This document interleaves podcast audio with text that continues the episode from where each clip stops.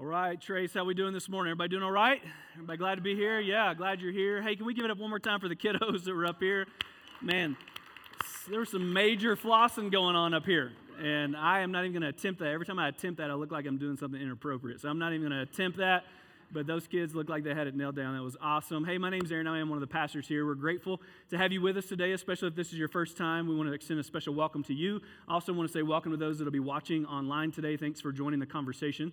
Uh, if you have been coming for any amount of time here, you've likely heard us make this statement before, that every number has a name, every name has a story, and every story matters to God. A few weeks ago, we launched what we, what many of you know as Trace Church Northgate. It's our first church plant that has come out of this church, and we're like, that's kind of our mission. One of our missions here at Trace is to create a network of Trace churches around this city, and so this was our first one. And I want to celebrate this with you. Uh, before we launched that church, we were averaging on a weekend attendance between five hundred and five hundred fifty people. Uh, but now as a church family, we're averaging closer to seven hundred people every single Sunday. And so can we give it up for what God's doing in and through this place? But on that note, let me just say one more time, numbers don't define us, but stories do. So every number has a name, every name has a story. And every one of those stories, every one of your stories matters to God. Well, guys, today we do kick off in this new series called Disciple, and so if you're joining us for the first time, it's a great time for you to jump in. I would encourage you to come back, however, for the next three weeks, because this is going to be one of those sermon series that will, like the messages that we preach, will actually build on one another. And with that in mind, let me address something that comes up from time to time. Uh, every now and then somebody will say, well, hey, Aaron, why didn't you say that, or why didn't you mention this?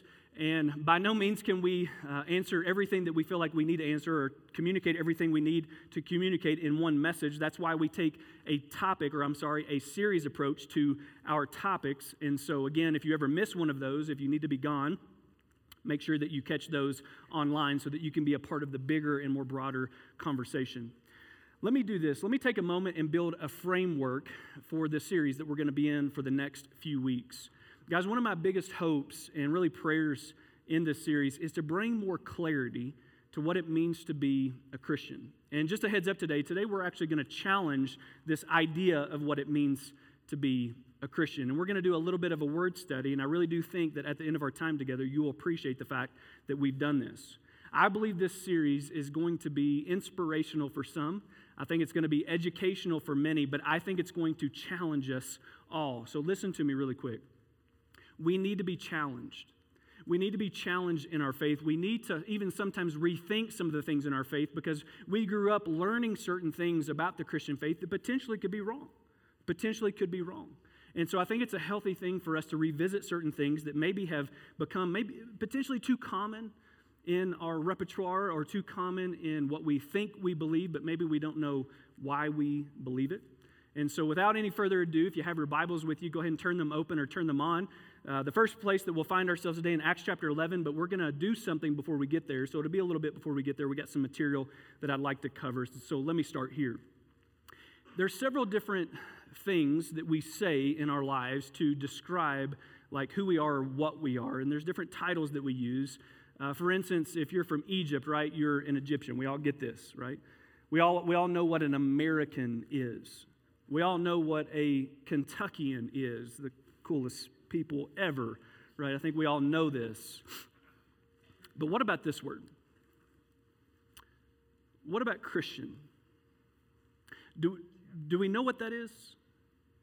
Is it that clear? I mean, if we were to walk downtown Colorado Springs and you were to ask ten different people, uh, what, it, what, what is a Christian? It's possible that you could get ten different answers, right? You see, I think there's ambiguity behind this term, which is why I want to spend some time talking about this, doing a little bit of a word study on it, and actually talk to you about why there is so much confusion and why so much ambiguity has been built around the word Christian. For some of you, when or if you were asked if you were a Christian, you might give this answer, yes, but, because you would feel like that you would need to explain something. Others would say no, because. Still others may follow up with a qualifying question. Well, what do you mean by Christian? Because I want to be clear, I'm not one of those Christians. I'm not a Baptist. Now, I grew up Baptist, I'm allowed to say that. For some of for some of you, if someone were to ask if you were a Christian, Maybe you think about what it was that actually made you a Christian, right? Some of you grew up in a faith brand that said, well, if you say this prayer, if you say this prayer of salvation, then you're a Christian. Others might have been taught, well, as long as you've been baptized, then you can be a Christian. Still others were taught that if you go through this process and this procedure and go through this confirmation class, then you can become a Christian. Maybe you grew up in a brand of faith that said that you were the one true Christians, right? For my Catholic friends in here, maybe some of you were told that you were a part of the one true church, and as love as I, as much as I love my Catholic friends, you're not the one true church. Many of us have friends, family members. Some of you, this is the story of your kids that would actually say this. Well, I was. I was a Christian. But then there's some of us that grew up in a way where it's like, whoa, whoa, whoa, what do you mean was? There is no was. Once a Christian, always a. But then there are still others that would say, well, no, that's not how I grew up, because I grew up learning that if you committed certain sins, that you could be a Christian, but because of those sins, you could no longer be a Christian. For some Christian traditions, it's all about what you believe, where others, it's all about how you behave. Guys, think about it. If Christianity is this subjective among those of us who believe, imagine how ambiguous it is to those who don't. And based on how many expressions that we see and hear underneath this huge umbrella of this faith that we call Christianity, I think there's something inside all of us that feels like we need to qualify it when somebody says, hey, are you a Christian? I bet all of us know probably somebody, some, someone along the way that actually has said, man, I hate, I hate Christians. Could have been your story. Maybe some of you know somebody that would have made this sentiment. I don't want anything to do with those judgmental, homophobic hypocrites who think they're the only ones going to heaven while the rest of us are going to hell. Hey, if heaven is where the Christians are, I'll take my chances on hell. Now, some of you may already be thinking, Aaron, where in the world are you going with this? So let me pause and let you know up front. I'm not going to suggest today that we get rid of the word Christian. But I would like to suggest that there's a better way to describe ourselves. You see, when we describe ourselves by something that is so subjective, so loosely defined, we could potentially miss the mission that Jesus has called us to. So for the sake of clarity and study, what I'd like to do today is I'd like to show you where we actually get the word Christian. Because interesting enough, Jesus never used that term. It was a term used by people outside the faith to describe those inside the faith. In other words, as the Christian church was starting to get formed in the beginning, right after Jesus ascended into heaven, and we read the book of Acts, and the church is starting to come together, there were these group of people. We obviously know them to be believers in Jesus. And so the outsiders looking in would have kind of looked at them and said, hey, there are those, because again, these are it's a new group. It's like there are those, those, those Christians. Likely this would have been used in a derogatory way. Most scholars believe that. There are those Christians, which the word Christian at that time would have just meant those of Jesus or those of Christ. There are those Christians. Maybe a modern way to explain it would be when we look at Patriot fans, like there are those, those Patriot fans, right? If you're a Patriot fan, Jesus loves you. The rest of us are still struggling, but Jesus, Jesus does love you. Believe it or not, the word Christian is only used three times. Three times in our entire Bibles, obviously in the New Covenant. Now, for the first time we see this word surface is in Acts chapter eleven. So let me do this. I want to build kind of a scene for you of what's happening before we jump into the passage where we first see the word Christian surface. And so this is how I'll kind of build this. In the early church, there was this movement happening in Jerusalem where all these people are coming to faith in Jesus. And as all these people come to faith in Jesus, the, the Roman leaders and the Jewish leaders are kind of looking back and it's like, we don't we, we don't like this. You got the Jewish leaders that are kind of protecting the temple model of doing, you know, the temple model of faith. And they're like, whoa, whoa, whoa. These Nazarenes, which is oftentimes what the what the Jewish leaders would have called this new sect of believers in Jesus, those Nazarenes, man, they're going to mess things up for us. And so they re- received great persecution from the Jewish leaders. And then on the other side, you get the Roman leaders who are like, wait a minute, wait, there's another king. You're t- I keep, we keep hearing this name, like King Jesus. Like, who's this king? There's only one king. It's Caesar. And so now you got persecution coming from both sides, which causes the early believers to scatter. And they go throughout different regions around Jerusalem, and many of them ended up in a city called Antioch, which is modern-day Turkey. At that time, this region would have been full of Greeks. Now, news gets back to Jerusalem after some time has transpired that there are a lot of Greek-speaking people coming to faith in Jesus. And so the leaders in Jerusalem, would, which would have been like James, the brother of Jesus, and John, one of the apostles, and Peter, one of the apostles, they said, okay, we need to send someone to see what's happening there. And so they send a guy by the name of Barnabas to Antioch. Once Barnabas gets to Antioch and he sees what's happening, he realizes he's going to need some backup. And so he decides to go and find this guy by the name of Saul. At this time, Saul is still living in his home city, and many of you know what this is. This is a little Bible quiz for you. He was Saul of Tarsus. And we pick up in Acts chapter eleven, verse twenty-six. And when he found him, when, when Barnabas found Saul, later we know him referred to as Paul, he brought him to Antioch. So for a whole year, Barnabas and Saul met with the church and taught great numbers of people. The disciples, the disciples were called Christians first at Antioch. It wasn't a name that they went by. It wasn't a name that they used to describe themselves by. It was a name given to them by people outside the church looking in. There are those Those Christians. Now, let me share one more piece of history with you that will build the case of where we get this word Christian and how it was associated to them, by not by believers, but by, by people outside of the church. One of the earliest, most reliable historians that wrote about the early church is a guy by the name of Tacitus. He was among the Roman elite, and he would have been considered um, privileged in that way. In other words, he would have probably had some behind-the-scenes footage and information, which gave him Uh, a better lens into seeing what, what was happening with this whole Christian movement. And one of the things that happens uh, in the early, you know, in the first century is Tacitus is observing a emperor in Rome called Nero. Now, Nero was accused of burning down Rome in sixty-four A D. All this is important. Stay with me. Uh, Nero was accused of burning down Rome in sixty-four A D. And uh, the reason he did that, scholars say, is because he wanted to rebuild Rome the way that he wanted it, the way that he liked it. It wasn't a really good political move on his part. But there's an excerpt from Tacitus that builds really clearly into our conversation today. Let me read it to you. Consequently, to get rid of the report, the report would have been that Nero was the one who burned down Rome. Nero fastened the guilt and inflicted the most exquisite torture on a class hated for their abominations called Christians. Notice, not by themselves, not something they associate, associated themselves by, but they were called that by the populace.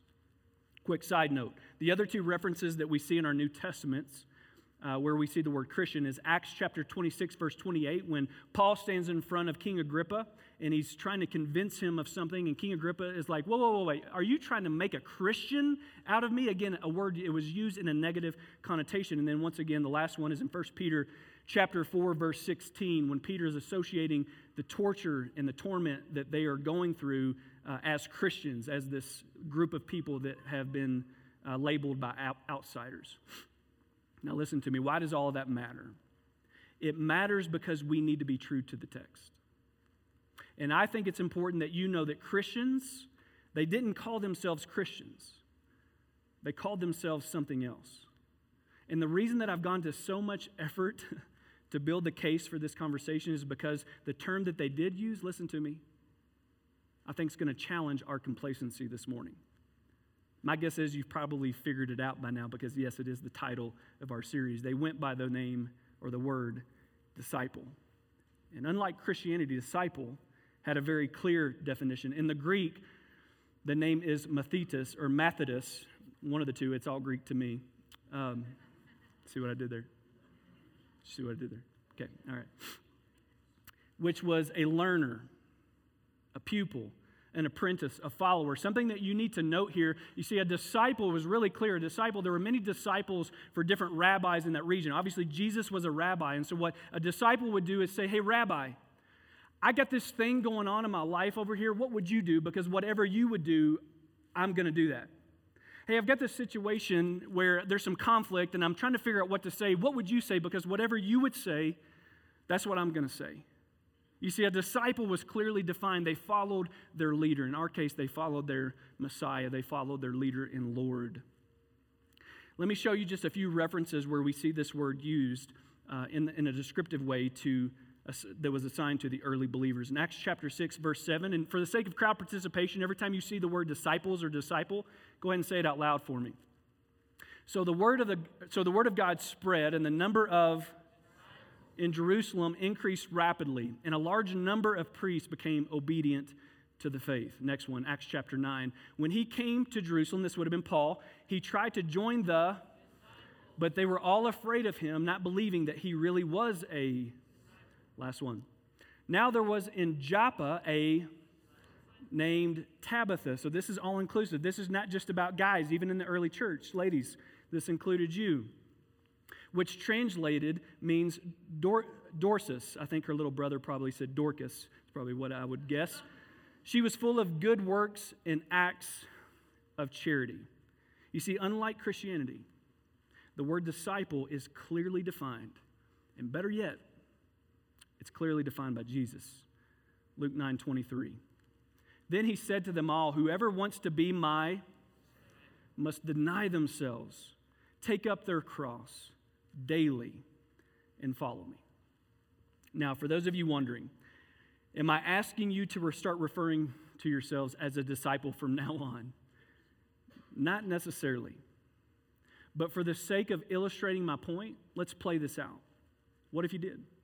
What if you did start to describe yourself as a disciple? You see, I think there's something in all of us that kind of cringes a little bit about that. It's like, man, that sounds kind of weird. I mean, play this out, right? If you were to tell people, hey, what do you believe? I'm a disciple. Some of you are like, ah, oh, that sounds too weird. That sounds too serious. I mean, if I were to call myself a disciple, it means I would need to be more committed. And Jesus would say, exactly. You see, one of the things that I say in leadership circles often sounds like this. You can't delegate what you can't define. And so when we go around and we kind of fall underneath this big, broad umbrella of this thing called Christianity, where it's defined so many different ways, some of us, maybe still to this day, maybe you've been in church your whole life, but you still don't know exactly what that means. But when we get to the word disciple, something that is clearly defined, friends, it holds us to a different level of accountability, doesn't it? I mean, I know this doesn't have exact, you know, parallels, but it does have some. You see, when we have a clear definition of who we are, it should be a lot easier to describe, but more importantly, it should be a lot easier to demonstrate. One of the unfortunate things about the broadness of Christianity is that we can hide behind it. Do you know why we have so many Christian denominations? Why Christians still have a hard time getting along? Why there's been, there have been so many spin-offs of Christianity that's led to cults? Do you know why we have Christians on both sides of several different political and theological arguments? It's because the word Christian is not defined in our New Testament, giving way to a very loose, a very subjective, and possibly even passive way to degri- des- I'm sorry, describe something that we believe. Friends, listen to me. People condemn others in the name of Christianity. They go to war in the name of Christianity. They spew hatred in the name of Christianity. They manipulate for money in the name of Christianity. But a disciple? A disciple denies themselves. God, this is kind of what I'd like. This is where I'd like to go. This is what I would like to do. But if you need me to, I'm going to deny that, right? I'm going to stop making everything about me, God, so that I can start making more of my life about you. A disciple picks up their own cross daily. God, I know there are some sacrifices that I need to make in my life so that I can pursue your agenda, so that I can pursue your kingdom and not just my own agenda and build my own kingdom. Friends, think how different, listen to me, think how different our faith would be and this world would be if we would simply use that as our guide. Instead of arguing about who has the right theology, how church should be really done, which version of the Bible to read, think how different our faith would be would be if we started telling people what we do versus something we are. You know where I learned this in a really tangible way? I've been to Egypt two different times in my life now, and We do have a guy that tunes in from time to time from Egypt. His name is Ayman. Ayman, if you're watching, man, love you. Thanks for tuning in. But I learned this in my training going to Egypt, which is a country that's ninety-eight percent Muslim. And some of you might have this perception. You go over there, if you say you're a Christian, you're going to be beaten and flogged and thrown in jail. It's not true in most cases. I've been over there, and many people will tell you that they're a Christian. But again, ninety-eight percent Muslim. But when you tell them you're a Christian, what they define a Christian as is not what you want to be associated with. And so we learn to tell them what we do. I'm a follower of Isa al-Masih, Jesus the Messiah. And I screw up at it every day. That's why I'm so thankful for His grace. Because no matter how many times I fail, His grace fills in the gap between me and God. I'm trying to pursue the fullness of both grace and truth. I'm trying to learn what it looks like to lose sight of myself so that I can be more available for other people. Learn how to love people the way that Jesus did through servant leadership. Imagine, friends, imagine what church would look like. Imagine what this church would look like if we started to tell people what we did versus something that we are, because everybody's defining Christianity differently. One of the things that God continues to teach me is that it's possible for me to hide. It's possible for me to hide behind the word Christian because I don't have to say anything outside of that, right? It's an easy, one quick word, blanket answer. I'm a Christian. And if we're not careful, sometimes we might find ourselves hiding behind a word that you really don't know how others are defining. And I think that's dangerous, guys. I really do. I don't think it's very helpful for the church. Let me read to you one more verse where Jesus is clear in describing what it means to be a disciple of His. John chapter thirteen, Jesus says this. He says, "A new command that I give you, to love one another. As I have loved you, so you must love one another. By this," this is a huge transitional, pivotal word here, "by this, everyone will know that you're my," let's try it again, "by this, everyone will know that you're my, if, if you love one another." Not just love one another, but the way that I loved you. And so how did Jesus love us? He was interruptible. He was interruptible. He was available. He was full of grace and truth. He modeled servant leadership. And He was always living on mission, a mission that even caused Him to give up His very life so that you and I could have it. So can I ask you a, a very serious and important question today? Are you hiding behind the name Christian? Because Jesus made crystal clear what it meant for us to be followers of His, what it meant to be a disciple, and it's possible. I've done it. I've done it. Is it possible that you're hiding behind the name Christian? And you're describing, when somebody asks you what you believe, you're describing something that you are, which we never see in the New Covenant. You're describing something you are versus something you do, or more importantly, someone you follow. Is it possible that this describes you? And if it's true, the best place that you can start with today is truth, a foundation of truth so that we can continue to move forward together. But let me be clear. Friends, Jesus didn't die on a cross so that we could hide behind a name. He died so that we could live out a mission with boldness and with clarity, a mission that requires us to know what we are and, more importantly, whose we are before we can fulfill it. And just in case you have forgotten, let me remind you of this mission that our Lord and our Savior, our Messiah, our Rabbi, let me remind you of the mission that He put us on before He ascended into heaven. It was the very last words that He gave to His disciples, Matthew chapter twenty-eight. Then Jesus came to them and said, "All authority in heaven and on earth has been given to me. Therefore go and make" what? "Of all nations, baptizing them in the name of the Father and of the Son and of the Holy Spirit, teaching them to obey everything I have commanded you. And surely I am with you always, to the very end of the age." Let's get really practical. This is Jesus' biggest commission for us, right? This is when He puts us on mission. Every single one of you, if you've put your faith and trust in Jesus, have been put on a mission to make more disciples. But let's get really clear and really practical. How foolish would it be of us to think that we can make something that we're not already ourselves. How foolish would it be of us to think that we can make other disciples when we're not even clear what it means to be a disciple of Jesus? Over the course of this series that I hope you keep coming back for, we're going to continue to unfold this picture of what it means not to just be a Christian. And I hope you hear me today. It's not like I don't want to get caught up. I don't want you to feel like you've got to dismiss the word Christian altogether. I just think there's a better way to describe what we do and not what we are. And so over the course of this series, we're going to unfold what it actually means to be a disciple of Jesus and what it looks like to live on mission for Him. And we're going to pick up there next week. Let me pray for us. God, it's so easy to hide behind a word. And God, what we don't know is that when we hide behind this big, broad term called Christian or Christianity, we forget how many people are defining it in different ways. They're defining it in ways that we don't want to be associated with. And so, God, would you show us and continue to convict us and prompt us to move in a direction that describes what we do and who we follow versus something that we are? Because I don't think that really helps the overall mission of what you put us on as disciples of Jesus. And so, God, I think at some point, I think I could go, I'd be so bold to say that we've probably all been guilty of this at some point in our life.